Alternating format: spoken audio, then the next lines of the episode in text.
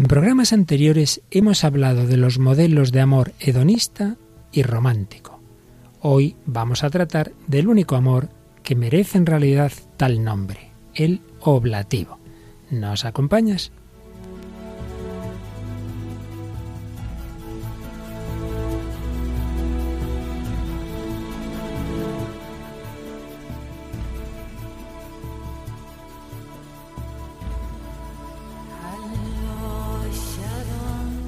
El hombre de hoy y Dios, con el padre Luis Fernando de Prada.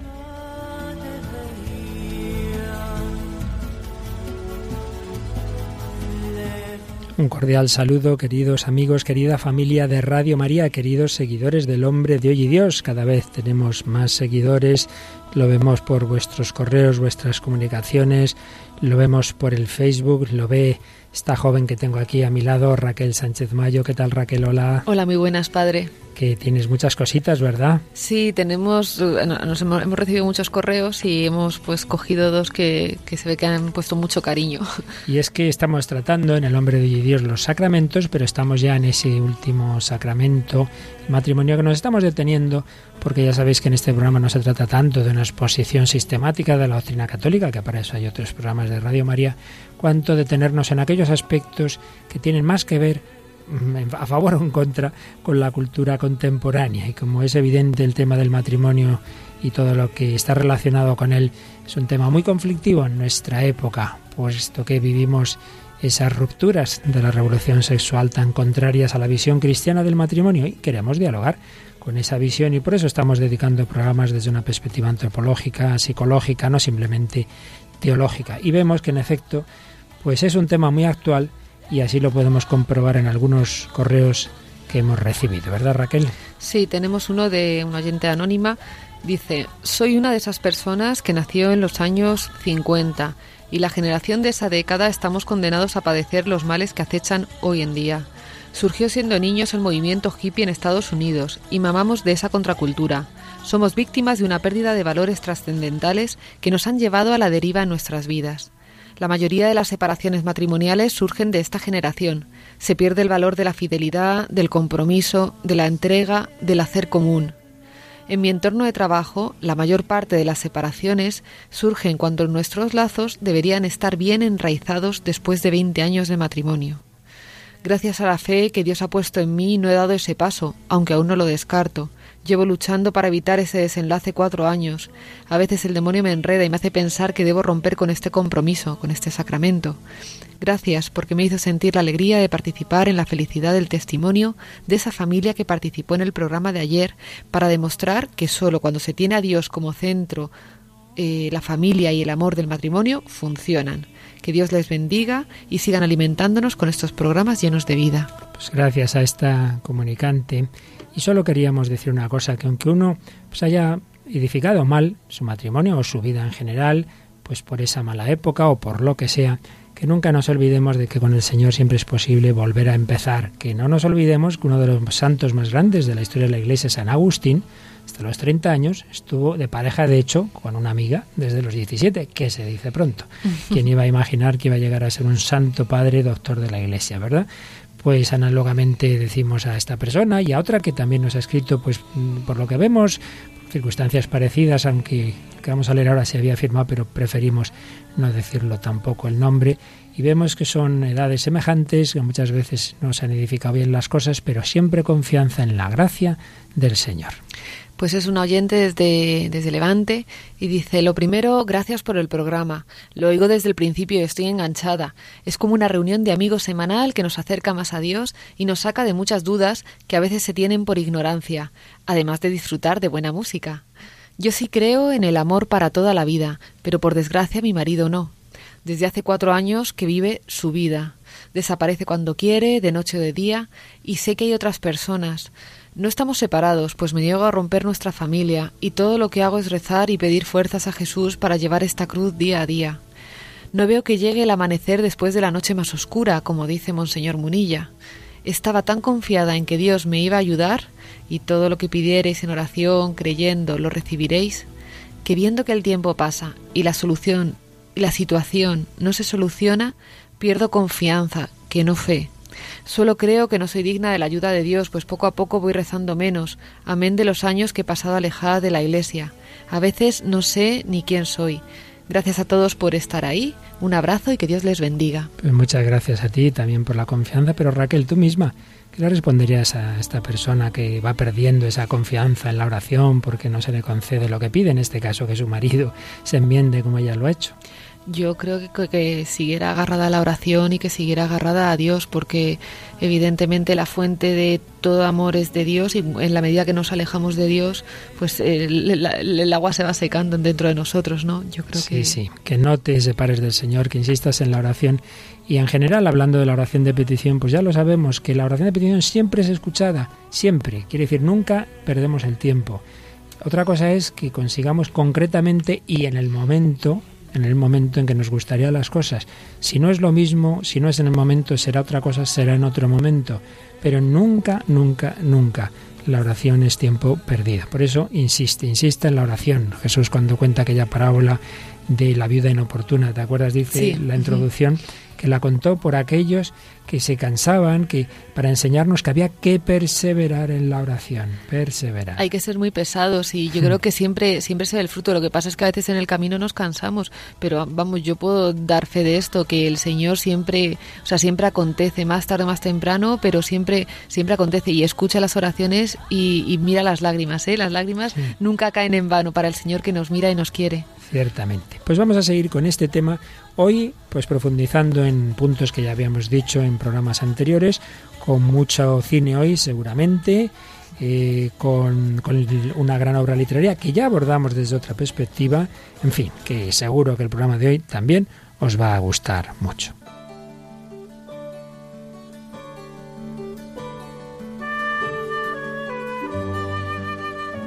Y de nuevo seguimos aprovechándonos de esa conferencia inaugural de un curso universitario que ya hemos tenido en los dos programas anteriores de un buen amigo, el profesor polaco Marcin Kamierczak, profesor de literatura, que nos hablaba del amor en la literatura universal. Y si en un primer programa nos fijamos en el amor hedonista, él usaba la obra de Carlos Fisas, Don Juan en el infierno, en un segundo programa del amor romántico con las penas del joven Werther, hoy vamos a hablar del amor oblativo. Y sigo las mismas reflexiones que la verdad es que están muy bien de este profesor de literatura, cuando nos recuerda que el amor oblativo es el amor entrega. Oblación significa don o entrega y consiste en considerar el bien del otro tan real y tan importante como el propio. El bien del otro tan real y tan importante como el propio. Es además un amor incondicional que busca el bien de la otra persona de manera desinteresada. Y esto que vale para cualquier tipo de amor oblativo, cualquier tipo de amor incondicional, aplicado al matrimonio, podemos llamarlo también amor de plenitud, pues no se limita solo a la dimensión corpórea sexual, a la que se limitaba el amor hedonista, o no se limita solo a la dimensión afectiva, como querría el amor romántico sino que integra además la dimensión racional y volitiva, sin dejar de tener apertura a la trascendencia, a Dios. Este amor oblativo en el tema matrimonial aprecia lo erótico y lo afectivo, no, no, no se desprecia. La Iglesia nunca ha aceptado las teorías que despreciaban lo corporal, etc., pero no absolutiza esas dimensiones, ni depende de los vaivenes tormentosos del deseo sexual o de la atracción afectiva. Más allá de ello, se basa en una decisión firme movida por la recta razón, en orden a la felicidad del otro y también a la suya propia.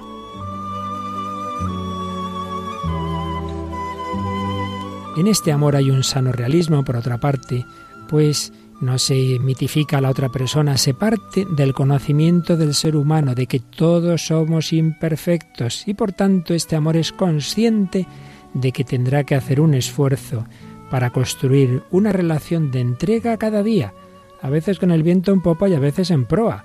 Sabe de antemano que tendrá que aprender a perdonar y a pedir perdón, que tendrá que superar momentos de crisis y desánimo, y esperar con paciencia para que el viento del afecto vuelva a soplar a favor.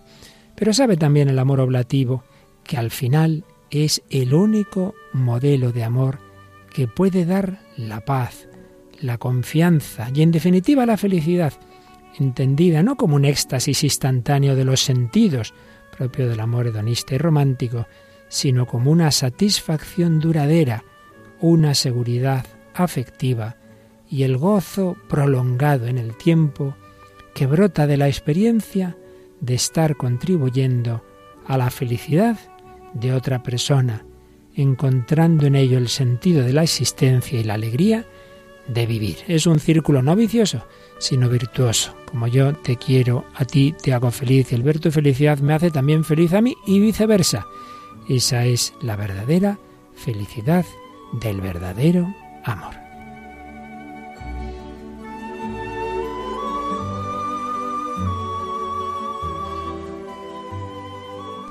Bueno, Raquel, seguro que este es el amor que a ti te gusta, el amor oblativo. El amor que nos gusta a todos, yo creo. ¿verdad? Porque el que diga que no, que no, que me conformo con el hedonista o el romántico, yo creo que o está un poco tontuso, tontuso, o no sabe lo que dice, ¿verdad? Bueno, Raquel, pues como anunciábamos, vamos a volver a una novela que recordarás, que además me parece que fue contigo también, que ya tratamos en un programa, aunque en aquel momento era más bien desde la perspectiva de la culpabilidad, de la relación con Dios, y hoy más bien desde la perspectiva del amor. Nos referimos a esa maravillosa obra de Fedor Dostoyevsky, Crimen y Castigo, en la cual eh, tenemos el personaje de Raskolnikov, es el apellido, su nombre es Rodia, nombre ruso, Rodia Romanovich Raskolnikov. Esto suena así a ese fusil, ¿verdad? Suena parecido. Bueno, pues este personaje, Rodia, eh, comete un asesinato movido por la pobreza, la desesperación, pero sobre todo por una falsa ideología, que como en aquel momento ya comentamos, viene a ser ya una especie de anticipo de Nietzsche, una ideología según la cual, según la cual existen hombres extraordinarios por encima del bien y del mal que tienen derecho a cometer actos crueles para mejorar la humanidad. Entonces, si hay personas muy malas, tienen derecho a eliminarlas. Entonces, en virtud de esta ideología, Rodia considera que no solo tiene derecho, sino casi deber de matar a una vieja prestamista, porque es una, una roñosa y es una mujer avariciosa, etc. Pero resulta que al matarla aparece la hermana de la prestamista, la hermana joven que se llama Lisbeth, y que era todo lo contrario, la encarnación de la bondad. Pero Rodia, sorprendido, no ve otro remedio que asesinar también a esta mujer, con lo cual se hunde su justificación del crimen, puesto que si la, la, mujer primera la que mata era, era encarnación de la avaricia, esta en cambio era la primera víctima de la avaricia y mal genio de su hermana mayor, con lo cual se queda con una gran culpabilidad. Pues bien, aparece frente a este personaje, frente a Raskolnikov, Sonia. Sonia, que es hija de un alcohólico, cuya adicción llevó a la miseria a su familia, y que se casa por segunda vez este hombre y entonces Sonia tiene esta madrastra que la induce, prácticamente la obliga a dedicarse a la prostitución para conseguir eh, los medios materiales para sostener la familia. Pero a pesar de esto, Sonia no deja de tener un corazón puro. Incluso podríamos decir que es un ángel mensajero del amor incondicional. Y este mensaje del amor incondicional va a estar en la raíz de su propia metanoia, de su propia conversión. Pues bien, se conocen el asesino y Sonia. Y llega un momento en que van teniendo una amistad en la cual Rodia confiesa a Sonia su crimen. Y además resulta que la chica joven a la que también había matado era amiga de Sonia. Tú fíjate, Raquel, como para verla, haberle tirado por la ventana al otro, ¿no? Pues sí. Pues vamos a ver, vamos a ver cuál es el, el diálogo en el que, en el que, en efecto, ha confesado eh, Raskolnikov a Sonia lo que ha ocurrido. Nos cuenta así Dostoyevsky. Sonia estaba fuera de sí. Saltó del lecho. De pie en medio de la habitación se retorcía las manos. Luego volvió rápidamente sobre sus pasos y de nuevo se sentó al lado de Raskolnikov, tan cerca que sus cuerpos se rozaban. De pronto se estremeció, como si le hubiera saltado un pensamiento espantoso. Lanzó un grito, y sin que ni ella misma supiera por qué, cayó de rodillas delante de Raskolnikov. ¿Qué ha hecho usted? ¿Pero qué ha hecho usted? exclamó desesperada. De pronto se levantó y rodeó fuertemente con los brazos el cuello del joven. Claro, este asesino se queda sorprendido. La condena sería la reacción más lógica, pero Sonia, a la vez que se sorprende y dice, pero ¿qué ha hecho usted? Le abraza, le besa. Entonces se queda el hombre sin, sin entender y dice, no te comprendo, Sonia, me abrazas y me besas después de lo que te acabo de confesar. No sabes lo que haces. No hay en el mundo ningún hombre tan desgraciado como tú. Y prorrumpió en sollozos. La, sorpresa de, este hombre eh, está despertando en él los sentimientos humanos, esos sentimientos que intentaba suprimir con la idea de parecerse a su ideal de hombre extraordinario, del superhombre, de una especie de nuevo Napoleón. Pues no. Esa utópica autoimagen, nos explica el profesor eh, Marcin, le obligaba a ser insensible no solo hacia los demás, sino hacia sí mismo. Pero con esa reacción de Sonia, pues su corazón se va ablandando, se da cuenta de la necesidad inscrita en su corazón, y podemos decir que en todo corazón humano, de ser sostenido, de ser ayudado, en definitiva, de ser amado por otro. Podemos decir que descubre descubre Rodia eh, su finitud, su imperfección y la necesidad de los demás. Y ahí empieza el primer paso de su conversión, de su metanoia, el darse cuenta de que vivía en una mentira sobre sí mismo, se creía un hombre extraordinario, se creía también que para ser feliz es necesario ser autosuficiente y ponerse por encima de los demás. Esto Raquel me recuerda también una escena que no sé si la hemos puesto aquí alguna vez de una película española bastante moderna, Historias del Cronen y hay un momento en que el protagonista, bueno, hay dos, sobre todo dos amigos, ¿no? Y uno le, le pues, se pone a hablar al otro de la amistad. El protagonista le dice, ¿Eh, ¿qué es eso de la amistad? La amistad es de débiles, la amistad es de débiles. Es la misma idea nietzscheana, ¿no? El hombre autosuficiente, el hombre que no necesita de nadie. Pues esto se pensaba el Rodia, pero le, le desarma, le desarma esta mujer y dice, sigue diciendo la novela, Rodia prorrumpió en sollozos. Un sentimiento ya olvidado se apoderó del alma de Raskolnikov. No se pudo contener. Dos lágrimas brotaron de sus ojos y quedaron pendientes de sus pestañas. ¿No me abandonarás, Sonia? No, nunca, en ninguna parte. Te seguiré a donde vayas. Señor, Señor, qué desgraciada soy. ¿Por qué no te habré conocido antes? ¿Por qué no has venido antes? Dios mío, ¿qué podemos hacer ahora? Juntos, siempre juntos, te seguiré al presidio. Y así es esta reacción tan bonita. Si te parece, Raquel, antes de seguir vamos a tener de fondo una canción muy bonita que en algún otro programa mío anterior usábamos de, de sintonía de tertulia. Es Your Love, interpretado por Dulce Pontes. Es una canción muy dulce que, como digo, habla del amor. Está en inglés, como a ti te gusta y como a las que me has traído hoy, ¿verdad? Sí. Tu amor. Y sobre esta música tan bella seguimos leyendo estos fragmentos que el profesor Marcin Kamiersak ha extractado de Crimen y Castigo de Dostoyevsky.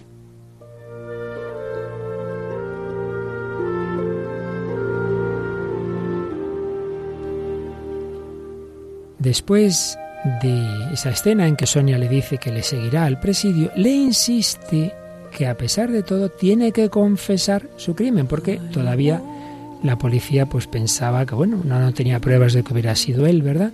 Entonces este hombre está tan contento y dice, pues nada, me voy con Sonia, pero es que aquí viene la sorpresa. Sonia le dice que no, que no, que si quiere estar con él primero tiene que confesar su crimen. Y claro, eh, Raskolnikov eh, se enfada, ¿no? Dice la obra, no pudo disimular un gesto de indignación. Sus labios volvieron a una expresión de odio y altivez. No tengo ningún deseo de ir al presidio, Sonia. Pero Sonia se muestra intransigente y le vuelve eh, Raskolnikov a decir, bueno, ¿qué debo hacer? Habla, habla, dijo el joven levantando la cabeza y mostrando su rostro horriblemente descompuesto. ¿Qué debes hacer? Se arrojó sobre él. Sus ojos, hasta aquel momento bañados en lágrimas, centellearon de pronto. Levántate. Le había puesto la mano en el hombro. Él se levantó y la miró estupefacto. Ve inmediatamente a la próxima esquina. Arrodíllate y besa la tierra que has mancillado. Después, inclínate a derecha e izquierda ante cada persona que pase y di en voz alta, He matado. Entonces Dios te devolverá la vida. Y aquí hace la reflexión el profesor Camiersa de, de si sigue siendo un amor incondicional el de Sonia, porque le está exigiendo una condición, le está exigiendo que confiese, pero lo podemos entender si seguimos leyendo la novela. Le pregunta Rodia, ¿quieres que vaya a presidio? Sonia, y ésta responde. Debes aceptar el sufrimiento, la expiación, que es el único medio de borrar tu crimen. No, no iré a presentarme a la justicia, Sonia. ¿Y tu vida qué? ¿Cómo vivirás? ¿Podrás vivir desde ahora? ¿Te atreverás a decir una palabra a tu madre? ¿Qué será de ella? Pero, ¿qué digo? Ya has abandonado a tu madre y a tu hermana. Bien sabes que las has abandonado. Señor, él ya ha comprendido lo que esto significa. ¿Se puede vivir lejos de todos los seres humanos? ¿Qué va a ser de ti? Y entonces comenta profesor Marcin que con este diálogo podemos ver que no, que no es que sea un amor condicional el de Sonia, que realmente ella se da cuenta de que para que Rodia sea feliz tiene que espiar sus culpas. Sonia lo lo induce a la aceptación de la pena por su propio bien. Sabe que sólo podrá redimirse si confiesa la verdad y asume la expiación y de lo contrario la culpa le llevaría a la locura. Y además, y además Sonia se ofrece para acompañarle en su difícil camino de regeneración moral. Y hay otra escena muy bonita en que Sonia le pregunta. ¿Llevas alguna cruz? Él la miró sin comprender la pregunta. No, no tienes ninguna, ¿verdad? Toma, quédate esta, que es de madera de ciprés. Yo tengo otra de cobre que fue de Lisbeth. Hicimos un cambio. Ella me dio esta cruz y yo le regalé una imagen. Yo llevaré ahora la de Lisbeth y tú la mía. Tómala, es una cruz, mi cruz. Desde ahora sufriremos juntos y juntos llevaremos nuestra cruz. Bien, dámela. Quería complacerla, pero de pronto retiró la mano que había tendido. Más adelante, Sonia, será mejor. Sí, será mejor. Te la pondrás cuando empiece tu expiación. Entonces vendrás a mí y la colgaré en tu cuello. Rezaremos juntos y después nos pondremos en marcha. Tenemos ahí ese motivo cristiano, el motivo de la cruz. Sonia está representando ahí al mensajero de Dios, pero concretamente al Dios encarnado, a Jesucristo, que en vez de condenar al pecador, toma la cruz del pecador. Así pues, el carácter incondicional del amor de Sonia queda aún más patente. Vemos que la incondicionalidad de su entrega amorosa no es incompatible con la exigencia de confesar el crimen. Al revés, es una condición para que el asesino realmente se regenere, para que llegue a su plenitud humana y por consiguiente a su felicidad. Y ya por fin Rodia acepta, toma la decisión de hacer caso a Sonia, de confesar su crimen, va caminando hacia la comisaría, y eso evoca un poquito el, el Via Crucis, y se pone en medio de la plaza, y en este momento, dice la obra, se hizo la luz en la mente de Raskolnikov, porque vio aparecer a Sonia a su izquierda, y dice, comprendió que Sonia le pertenecía para siempre y que le seguiría a todas partes, aunque su destino le condujera al fin del mundo. Y este es el momento definitivo de la revelación. Este criminal se da cuenta de que es amado de una manera incondicional, oblativa, que consiste en una entrega gratuita e irrevocable. Descubre un amor por el que no tendrá que pagar factura, un amor que solamente exige para el amado aquello que es bueno para él, un amor difícil pero posible y generador de la felicidad duradera. Y el último paso de la metanoia, de la conversión del protagonista, tiene lugar en Siberia. Le han condenado al final a una pena no muy larga por su arrepentimiento, por su confesión, etc. Y Sonia le va a acompañar allí porque se ofrece como enfermera en el presidio. Entonces puede, pues, pueden verse, eh, de vez en cuando, etcétera. Se da cuenta Rodia que realmente ahora al corresponder al amor de la mujer que se sacrificó por él, puede completar su camino de superación de su narcisismo con el que empezó la obra. Y nos dice así Dostoyevsky. Sonia se dio cuenta de que Rodia la amaba. Sí, no cabía duda. La amaba con amor infinito. El instante tan largamente esperado había llegado. Y uno de los últimos párrafos de una novela que, por cierto, se sitúa en la Pascua. Dostoyevsky nos va dando mensajes cristianos eh, permanentemente. Dice así. Querían hablar, pero no pudieron pronunciar una sola palabra. Las lágrimas brillaban en sus ojos. Los dos estaban delgados y pálidos, pero en aquellos rostros ajados brillaba el alba de una nueva vida, la aurora de una resurrección. El amor los resucitaba. El corazón de cada uno de ellos era un manantial de vida inagotable para el otro. Decidieron esperar con paciencia. Tenían que pasar siete años en Siberia. Qué crueles sufrimientos y también qué profunda felicidad llenaría aquellos siete años. Raskolnikov estaba regenerado. Pues con este texto tan bonito termina este resumen que hace el profesor Kamiersak de Crimen y Castigo y él mismo saca esas conclusiones de sobre esos tipos de amor que nos había ido explicando y que hemos ido tratando también nosotros en el hombre de hoy y Dios, como los dos primeros modelos de amor son reduccionistas, incompletos, destructivos, generadores al final de infelicidad, puesto que ese amor hedonista lleva a la soledad, al aislamiento afectivo, a la instrumentalización y deshumanización de la otra persona, como el amor romántico, pues lleva tantas veces a la desesperación, a la culpabilidad, y como en cambio este amor oblativo que fue descubriendo Raskolnikov en Sonia nos muestra la, la, posibilidad de la felicidad como fruto de la entrega plena e incondicional, realizada como un acto de voluntad, iluminado por la razón y por la fe, y que tiene ese fruto de la felicidad de pertenecer y poseer en cuerpo y alma al legítimo esposo, en definitiva la felicidad de amar y saberse amado. Y Raquel no he podido por menos de recordar dos películas, una ya la he mencionado, eh, Historias del Cronen, pero otra que hemos puesto el fragmento bastantes veces en Radio María, pero es que hoy es que no resisto a la tentación de volverlo a poner, porque claro, cuando este criminal nos dice que confiesa, ¿no? Confiesa a Sonia que él es el asesino, la reacción que tiene Sonia es muy parecida a la que aparece en esa película que como digo ya hemos puesto en otras ocasiones, que está basada en un hecho real, en ese que va a ser condenado a muerte y una religiosa ha creído en su inocencia hasta el último momento y en ese último momento confiesa la verdad y es lo que vamos a escuchar de la película Pena de muerte. Ese chico. Walter.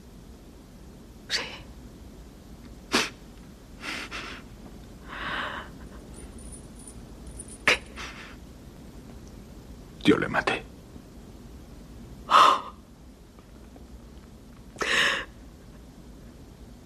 ¿Y Hope? No, señora. ¿La violaste?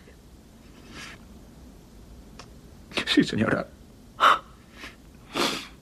¿Asumes la responsabilidad de ambas muertes? Sí, señora. Cuando bajaron las luces anoche me arrodillé y recé por esos chicos. Nunca lo había hecho.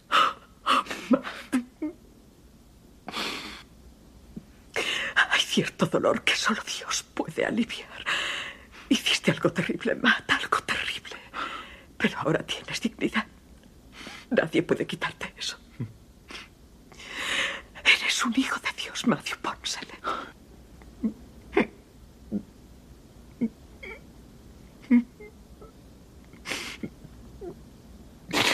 Nadie me había llamado hijo de Dios. Me habían llamado hijo de muchas veces, pero nunca hijo de Dios. Solo espero que mi muerte pueda aliviar a esos padres, de veras. Tal vez lo mejor que puedes dar a los persillanos de la croix es un deseo sincero de paz. Yo nunca he tenido un verdadero amor. No he querido nunca demasiado a una mujer.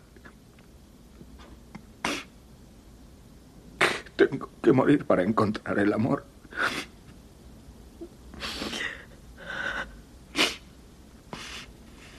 Gracias por quererme.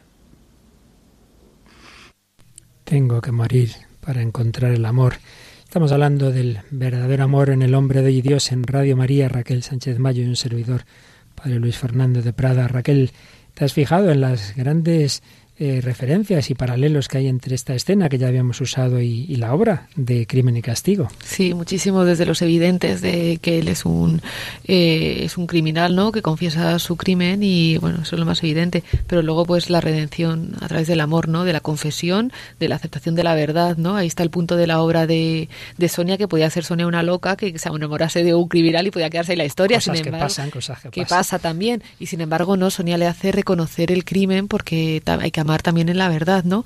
Y es un poco también el paralelo con, con esta mujer, ¿no? Que realmente, o sea, la confesión es muy dura, pero es una cosa que era necesaria para... Tienes que asumir tu responsabilidad, le dice, ¿verdad? La unión de verdad y amor, que tanto nos están hablando los últimos papas, ¿verdad? Sí. Y el verdadero amor no quita la verdad, la razón, y la verdad no quita el amor. Por eso le dice también gracias por quererme. Y si este chico seguramente ha llegado al crimen es, como dice, porque, porque no había encontrado un verdadero amor. Yo nunca he conocido un auténtico amor, nunca he querido demasiado, probablemente tampoco su familia le fue muy bien. Estas cosas son como que se van acumulando, ¿verdad? Se nos van acumulando esas circunstancias y por eso la importancia de la familia, la importancia de los padres, la importancia de querer realmente a los hijos. Y con eso nos vamos a nuestra no, segunda porque otra la hemos mencionado pero no la hemos puesto, película de hoy, que es dura. Ya vamos, avisamos que lo que vamos a escuchar es duro y que, a algunas personas pues también les puede hacer su daño, pero estamos en diálogo con el hombre contemporáneo. Y es que para terminar de una vez con esa visión, digamos, negativa, y que ya lo que nos quede hoy, el próximo día, sobre el matrimonio sea lo positivo, pero para terminar con esa visión de las relaciones que se dan hoy día en nuestra sociedad posmoderna, pues traemos una película poco conocida, pero muy interesante. La película se llama Mujeres en el Parque, es una película española del año 2007, eh, dirigida por, por Felipe Vega. Pues vamos a escuchar una escena en la que la hija está dialogando una hija con su padre. La hija ha estado siguiendo su padre porque ha visto que estaba con, un, estaba con una mujer que no era su madre. Dice, pero ¿y esta quién es? Y ya se ponen a hablar, se sientan a tomar algo. Y entonces escuchamos, como siempre un poco resumido, el diálogo de esta hija con su padre que nos va a contar pues sus aventuras de una manera que, como digo, es bastante dramática. ¿Quieres saber quién es Clara? Clara. Conozco a Clara desde hace más de 30 años. No sé si quiero saber quién es Clara. Ya no queda más remedio, Mónica. Conozco a Clara antes que Ana, desde la universidad. Digamos que todo empezó siendo una buena amistad que luego se transformó en otra cosa. Sobre todo para ella. Ana, para mí también. Clara y yo empezamos a vivir juntos en un piso con otros amigos. En esa época esto se llevaba mucho. Clara se peleó con sus padres por eso. ¿Por eso? Ya te he dicho que era otra época. Yo no estaba seguro de si quería vivir con ella o no. Como siempre. Sí, es verdad. Como siempre. ¿Te pasó igual con mamá? No. Con mamá no fue igual. No fue igual. Me cuesta hablar. Lo del piso duró un par de años y luego apareció Ana. Y Ana era diferente. Pero yo dudé entre las dos. ¿Y sigues dudando? No. Ya no. Ya no. Clara se fue a vivir a Estados Unidos, así que dejé de verla. Estuvo allí viviendo casi todo este tiempo. A veces Venía en un viaje corto y yo la veía o no la veía, a veces ni me enteraba. Eso dependía de ella. Pero sí, es verdad, todo esto ha sido muy cómodo para mí. ¿Mamá se enteraba? Sí, siempre. Por eso te digo que todo esto ha sido muy cómodo para mí. He tenido la suerte de tratar con dos mujeres muy comprensivas conmigo. No, por favor, no te rías de esto. Me río porque me da la gana. Tú a mí ya no me das lecciones de nada. Aunque no te lo creas, no soy un cínico. He sido muy consciente de cómo eran las dos. Yo creo no haber estado enamorado de ellas, pero estoy seguro de que ellas sí lo han estado de mí. Esto, aunque te parezca ridículo, a veces es un inconveniente. Todo es tan fácil que no tienes que hacer nada. Nada más que organizarte para verlas. ¿Y eso no es cínico? Lo mejor hipócrita, eso puede ser. En este país somos todos hipócritas por naturaleza. Y aunque no te lo creas, les estoy muy agradecido. A las dos. Además, Clara... Clara es tu madre. Te lo puedo explicar. Clara en esos momentos no se sentía preparada. Mónica.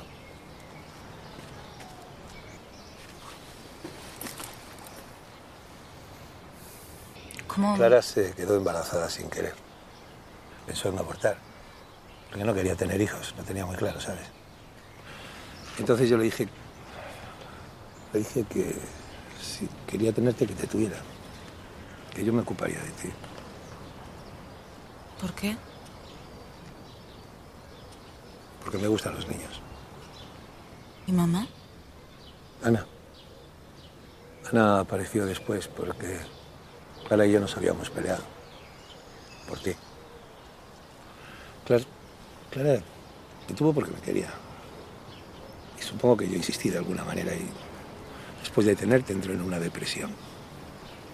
Y yo no sabía cómo cuidarte, no sabía qué hacer contigo, no sabía hacer nada.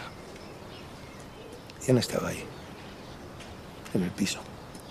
Estaba liada con un tío, pero bueno, la llevaba muy mal. Y te veía. Y era la única del piso que te hacía caso. Había otras mujeres, pero estaba igual.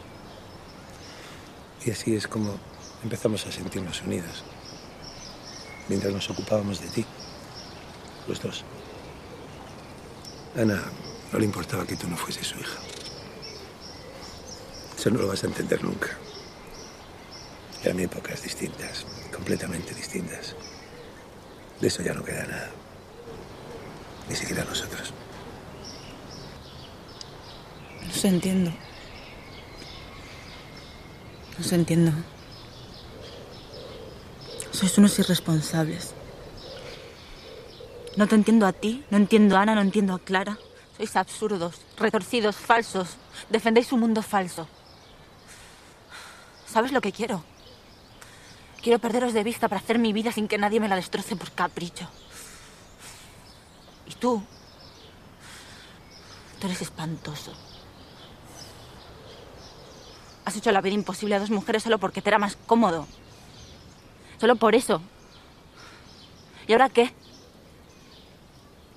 ¿Qué hago yo ahora? ¿Eh? Es que no te das cuenta de nada. ¿Eh? Es que nunca te vas a dar cuenta de nada. Ahora me cuentas esto para qué. Me has quitado a mi madre. Tú me has quitado a mi madre. ¿No te das cuenta? Mi madre es sana. Mi madre es sana, ¿entiendes? Mi madre es sana.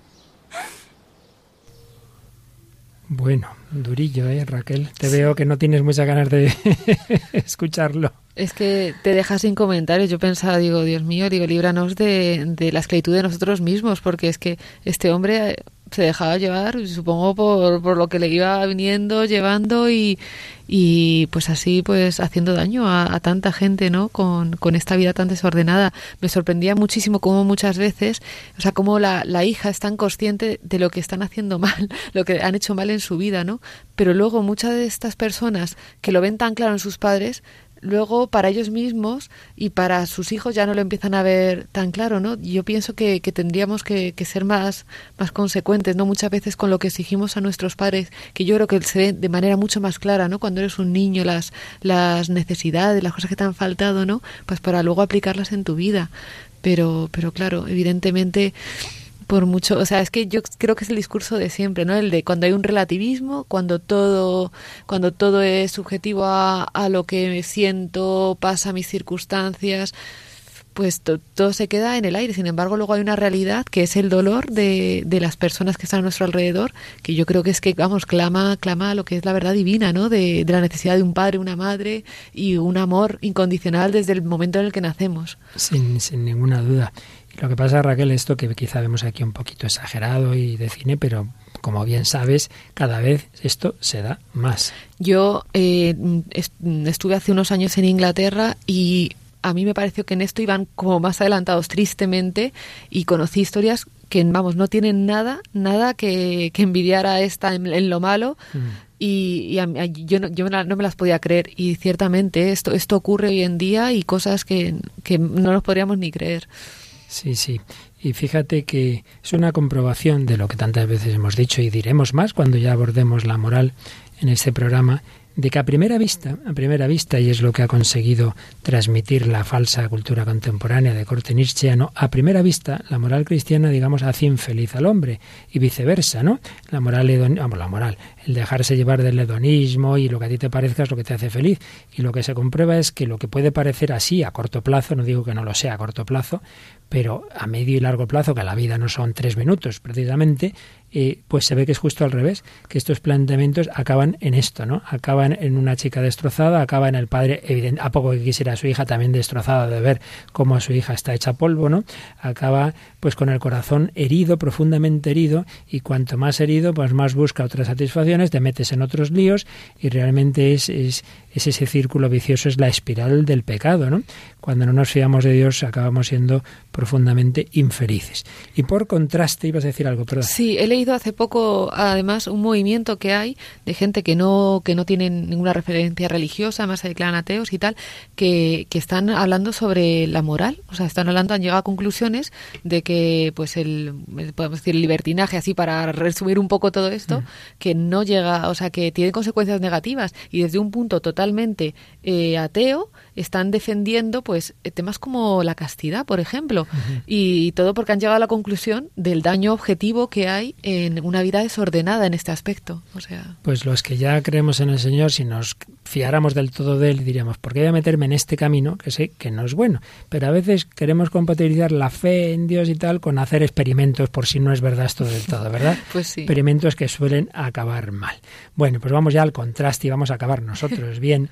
Y lo vamos a hacer ahora no con una película, sino con una realidad. Hace eh, muchos años ya, porque uno va teniendo los suyos, ¿verdad? Conocí a una jovenzuela adolescente que estuvo en el, uno de los grupos parroquiales en el que el servidor estuvo y fui pues viendo cómo llevaba esas etapas de su vida, cómo se echa novio, cómo hace su carrera y cómo les pude casar y cómo esta chica pues realmente es un, un modelo de ese ideal eh, matrimonio cristiano. Y la entrevisté hace ya, vamos a recuperar una entrevista de hace algún tiempo, cuando estaba embarazada de su segundo hijo. En este momento ya tiene tres hijos, pero el mensaje que nos daba entonces en otra entrevista en Radio María nos viene muy bien hoy para este programa esta chica que se llama Carmen, su testimonio de esposa y madre joven cristiana la maternidad es una cosa que te viene dado y, te hace te hace parecerte un poco a la Virgen, o sea, es una de tus facetas de la vida en el que te resulta fácil ser parecido a la Virgen. Ese ese amar de verdad,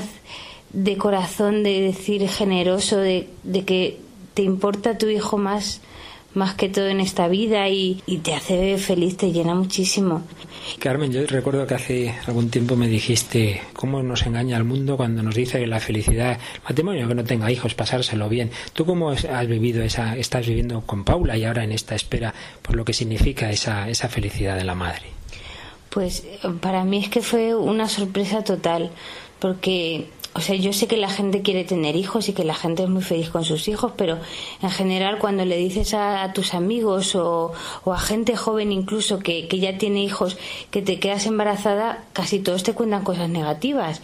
Y como prepárate, ya verás, ahora la que te espera. Entonces, yo sabía que era lo que quería y que era lo que el Señor quería para mí, pero en el fondo tenía en interior un poco de miedo y, pensaba que todo iba a ser pues en plan sacrificio, que sí que era algo bueno para mi vida, pero que iba a ser un, sacrificio para mí.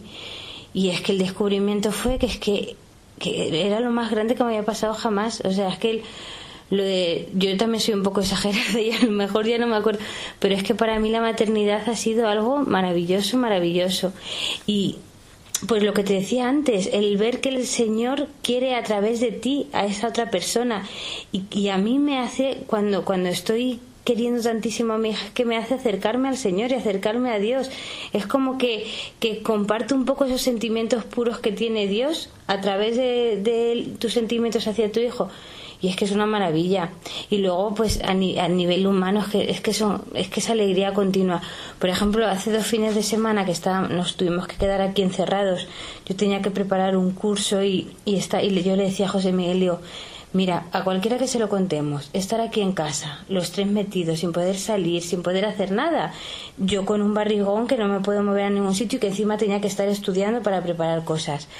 Digo, y, y, estamos, vamos, es que digo, me imagino en Tailandia, la gente que se monta su película de fin de semana ideal, irse a Tailandia, irse a México, no sé digo, es que no, no se lo cambiaba por nada del mundo, ¿eh? Pero por nada, por nada, digo, es que tengo felicidad plena, digo, y es que no, es, es oír la risa de Paula, eh, el, el, cómo se acerca y te da un beso y, y, y, lo que une a un matrimonio, que, bueno, eso es otro, otro tema que también me preocupaba mucho, por ejemplo que, en general yo veía o te decían que cuando llegaba un hijo, pues como que el matrimonio flaqueaba un poco en su unión.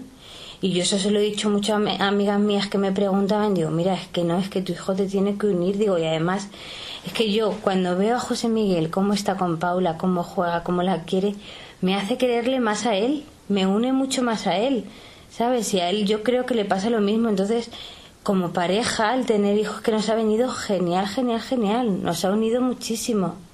Sabiendo que, bueno, que tenemos que tener momentos para nosotros y que es verdad que cuando tienes a tu hijo te apetece estar siempre con él y hay momentos como que decir, me voy solo con mi marido a hacer tal cosa, te cuesta. Yo creo que eso sí que hay, que hacerlo, ¿sabes? Porque si no, eso creas una dependencia que ya no eres capaz de separarte de tu hijo tampoco es bueno pero en general, o sea, es que lo que hace tu hijo es que, es que quieras más a la otra persona, o sea, aumenta el amor en la familia, es que crece, se multiplica de unos a otros. O, por ejemplo, incluso con tus padres, o sea, las relaciones familiares se ven favorecidas en todos los sentidos. Y una última cosa, Carmen, tú, tú vives el matrimonio como esa vocación que Dios te ha dado, como el fruto de, de tu encuentro previo con Cristo. ¿Cómo, ¿Cómo unes todo ello? Ahora mi, mi relación con el Señor desde la maternidad es diferente porque porque todo cambia porque antes eres soltero y tú te las apañas te las ingenias para buscar momentos con el Señor entonces cuando eres madre ya todo cambia en ese sentido pero sin embargo ¿sabes? yo yo siento que mi unión a través de mi hijo mi unión con el Señor es mucho más fuerte sabes que, que es verdad que, que eso no quiere decir que no debiera seguir frecuentando o seguir haciendo las mismas cosas que hacía, pero, pero el, el, tener a tu hijo a mí por lo menos me hace me hace unirme más al Señor. Rezas con él con ella por las noches rezas el Ave María ella se va aprendiendo le intentas transmitir tu cariño al Señor tus besos a Jesús, o sea, es, es, es, cambiar un poco la relación que tienes con Él, porque claro, también tú para que ella lo pueda entender, tienes que hacer tu relación con el Señor como más de niño. Entonces puedes darle besitos al niño Jesús, que ella le dé besitos, que le dé, que le un beso a la Virgen, no sé, cosas así, como un amor muy de niños y que yo supongo que al Señor le encanta, porque al Señor es lo que más le gusta, el amor de niños.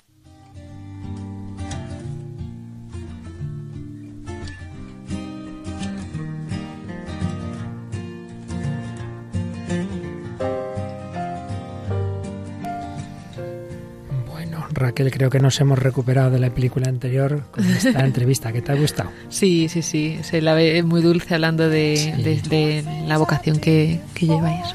fíjate que lo bonito es como en la práctica vemos que no es una teoría todo lo que estamos diciendo estos días, ¿no? Que existe una vocación a la santidad, que es la vocación matrimonial, en la cual se une el amor a Dios, el amor al esposo y el amor a los hijos. Y cuando se vive así, para hacer felices a los demás, para agradar al Señor, para hacer feliz al esposo, a la esposa, a los hijos. Curiosamente es entonces cuando se encuentra la plenitud y la felicidad porque estamos hechos para eso, amar y ser amados de una manera incondicional. Cuando busco ante todo yo, yo, yo y mi placer y mi gusto, pues acaban las cosas muy mal. Es posible, esto no es un ideal utópico, es posible con la gracia de Dios, con la ayuda unos de otros, hay que vivir en iglesia, hay que superar malos momentos, pero es posible. Y lo pensamos que es posible con este fondo que nos has traído Raquel. ¿Qué canción es esta?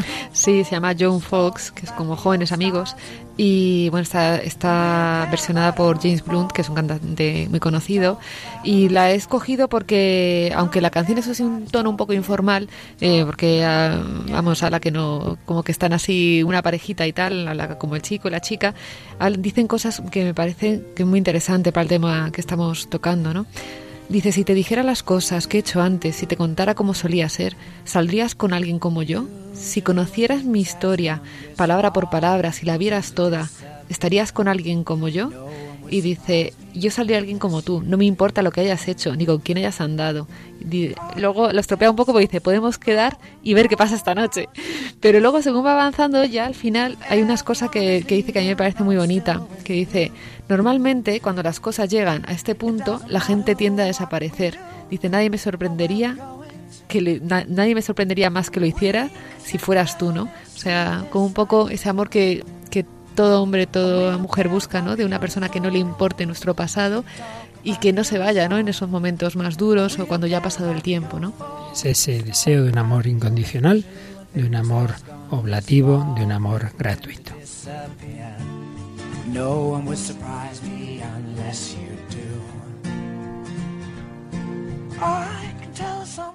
Pues como siempre Raquel se nos ha ido el tiempo, pero no queremos acabar sin concluir con otra película. Ya hemos dicho que hoy va a ser especialmente cinematográfico el programa una película que yo no tengo ni idea, pero que tú que eres una experta en estas cosas, nos traes, ya has encontrado una perlita en medio de... de en medio de... No es una película, es una serie de animación japonesa. Madre mía, una serie. Sí, una serie de animación japonesa que está hecha para chavales, de para jóvenes de 12, 18 años, que intenta así un poco como inculcar un poco buenos valores y tal. Pues uno de los episodios es, el, es un cuento fantástico eh, pues un poco el tipo Señor de los Anillos, ¿no? Que tienen que ir buscando una, una esfera que, que, quien la tenga, pues si es bueno, pues hace el bien, si es malo, pues eh, tiene como más fuerza para el mal, ¿no?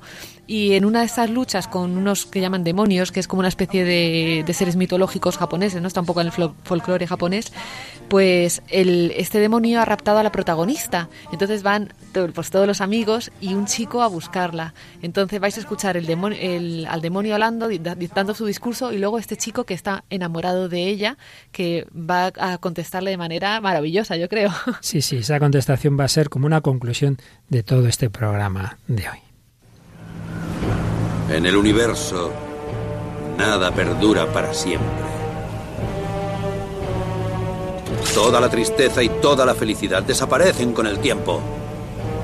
Incluso este mundo será destruido algún día porque nada perdura para siempre. ¿Tanto deseas que te devuelva a esta chica? ¿Tan enamorado estás de ella? Sí, es verdad, yo quiero a Kagome. Estaría dispuesto a cambiar mi vida por la suya. Por favor, devuélveme a Kagome.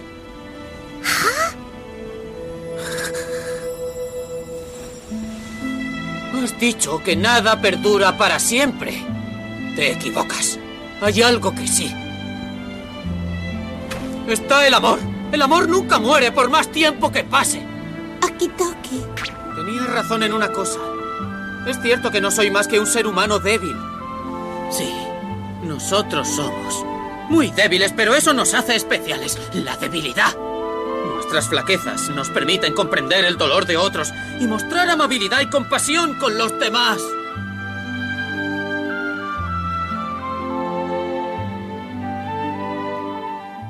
¿Y cómo se llama esta joyita de serie? Eh, Inuyasha se llama. Inuyasha. Pues con Inuyasha hemos terminado hoy con esa conclusión tan bonita. Existe el amor para siempre.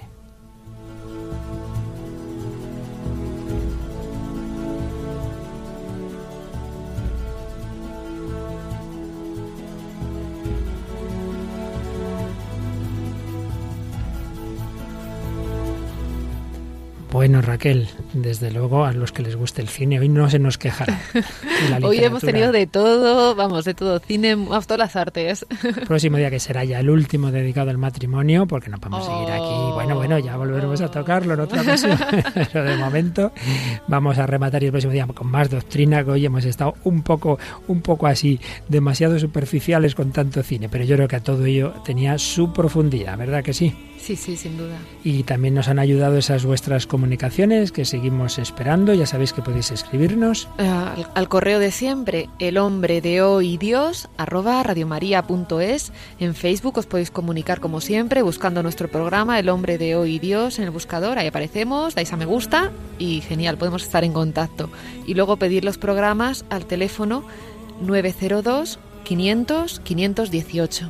Y podéis, el que no haya oído los anteriores, pues ir, eh, digamos, juntando esas piezas desde que empezamos a hablar del amor hedonista, el amor romántico, hoy el amor oblativo y el próximo día ya finalmente como lo que es ese sacramento del matrimonio que integra todas estas dimensiones. El hombre de hoy, la mujer de hoy y Dios, como el hombre de siempre, encontrará su felicidad en ese plan de Dios. También su plan sobre el matrimonio. Que los bendiga. Gracias a Raquel Sánchez Mayo, a Rocío García en el control y a todos vosotros, queridos amigos. Que el Señor os bendiga a todos y hasta la próxima semana, si Dios quiere.